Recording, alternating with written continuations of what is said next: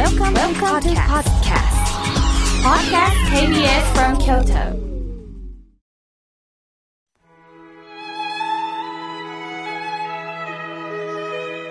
改めまして僧侶の河村明慶です今日の法話のテーマはストレスが自分の魅力を作るについてお話しいたします今日は真珠の日だそうです真珠は数ある宝石の中でも本当に古い宝石と言われていて長い歴史の中で多くの人々に愛され続けていますね。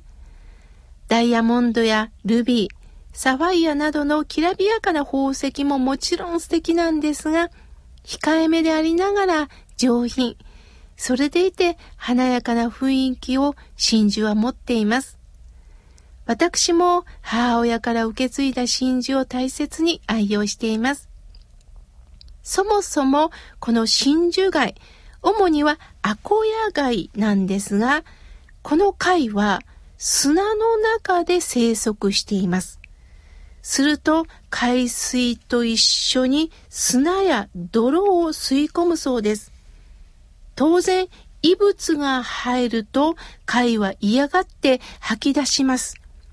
大抵の異物は吐き出せるのですが、時たま尖った石のかけらなどが入ってくるそうです。貝は痛いですから、懸命に吐き出そうとするのですが、どうしても吐き出せない時があるそうです。そんな時は貝はその異物を体の中に保つしかありません。痛みに耐えながら異物によって内臓を傷つけられないようにと体から分泌物を出してくるんです。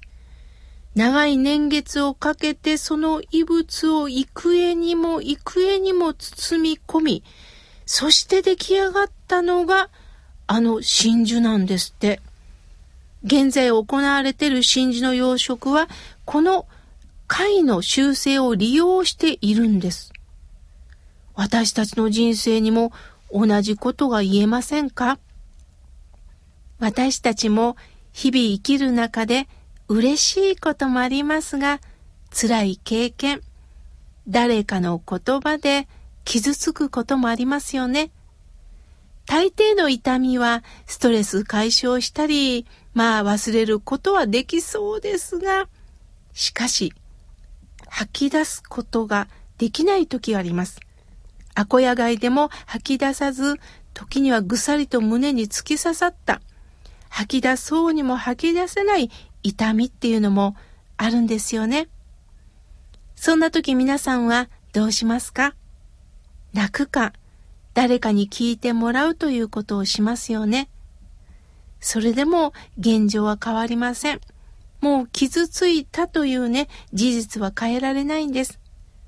その時は仕方ありません。痛みに耐えながらじっと胸の中に包み込む以外方法はないんです。しかし、苦しみを溜め込むと、体にはよくありませんよね。ある人は、やはり心が病む人もいるでしょう。ある人は、ストレスとなって体調を悪くする人もいるでしょう。病に気と書いて、病気とはよく言ったものです。やはり精神的なストレスから出てくるということはあるんですよね。そんな時、私は仏様の教えが聞いてくるんだろうなと思っています。実はこれからお話ししますことは本人の許可をいただいております。数年前、私のもとに一通の速達が届きました。厳重に封をしているところを見ると、やはり誰にも読まれたくないんだなということを感じたんです。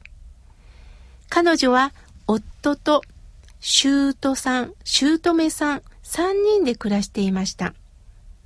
実は夫との結婚は大反対されていたんです。すると両親が結婚を許す代わりに子供は諦めてくれと言われたそうです。それでもご主人は君と結婚したい。一生僕は君を守るから、その言葉を信じて結婚したそうです。しかし、夫が仕事に出かけた時にはそれは、姑さん、姑さんからはきつく当たられたそうです。彼女なりに歯を食いしばって生きていました。そんな結婚10年目にしてなんと、夫が突然死したんです。目の前が真っ暗になったそうです。気丈にも何とか葬儀、書7日、四十九日まで模試として務めたそうです。あまりのショックに、姑さん、姑さんは倒れ、彼女が介護をしなければならなくなったそうです。夫には兄弟がいません。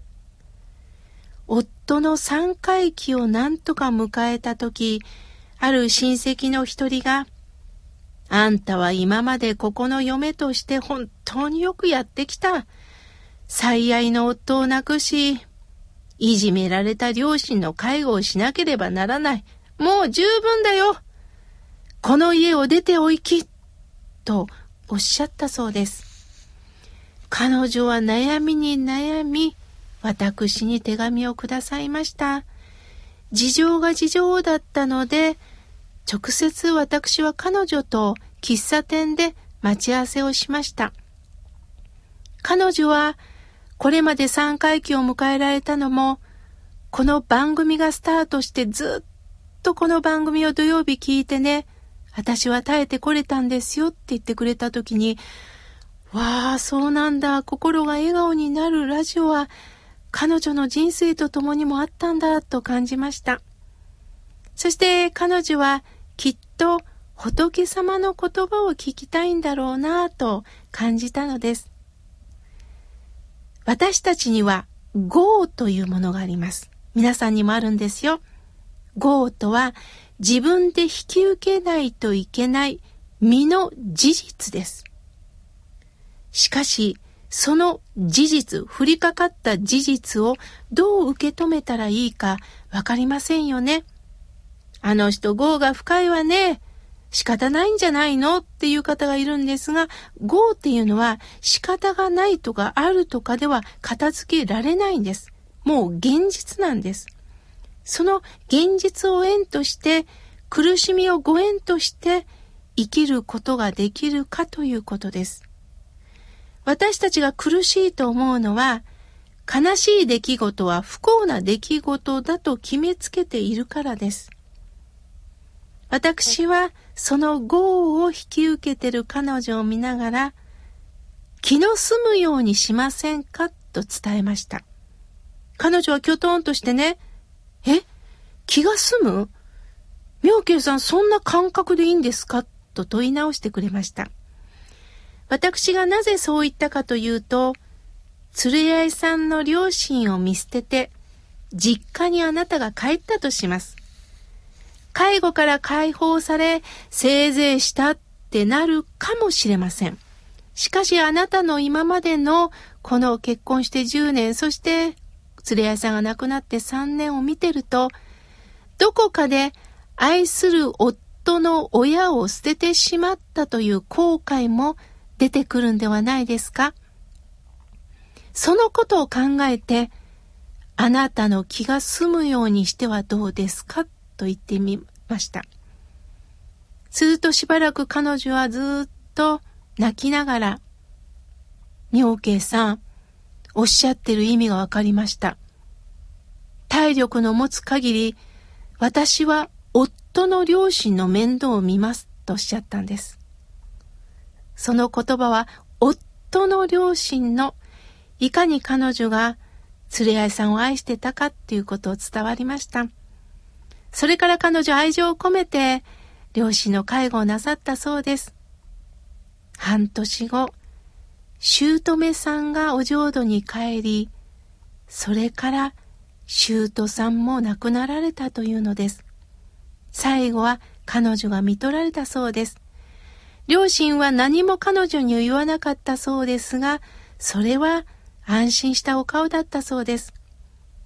そして彼女は私に連絡をしてくれ、妙慶さん、もう後悔がありませんでした。本当に気が済んだ人生を送りました。これからはこの夫の家で私にできることをやってみますとお手紙いただきました。そのお手紙にはまるで真珠の輝きのようにね、字がキラキラと輝いていました。悪いことだけでは終わらせないで、親鸞上人はそう私たちに言ってくれてます。私たちには GO という荷物があります。それをどうか活かしていきましょう。そして、これも私の人生だと頷けた時に、真珠の輝きに変わるんではないでしょうか。今日はストレスが魅力になるについてお話しいたしました。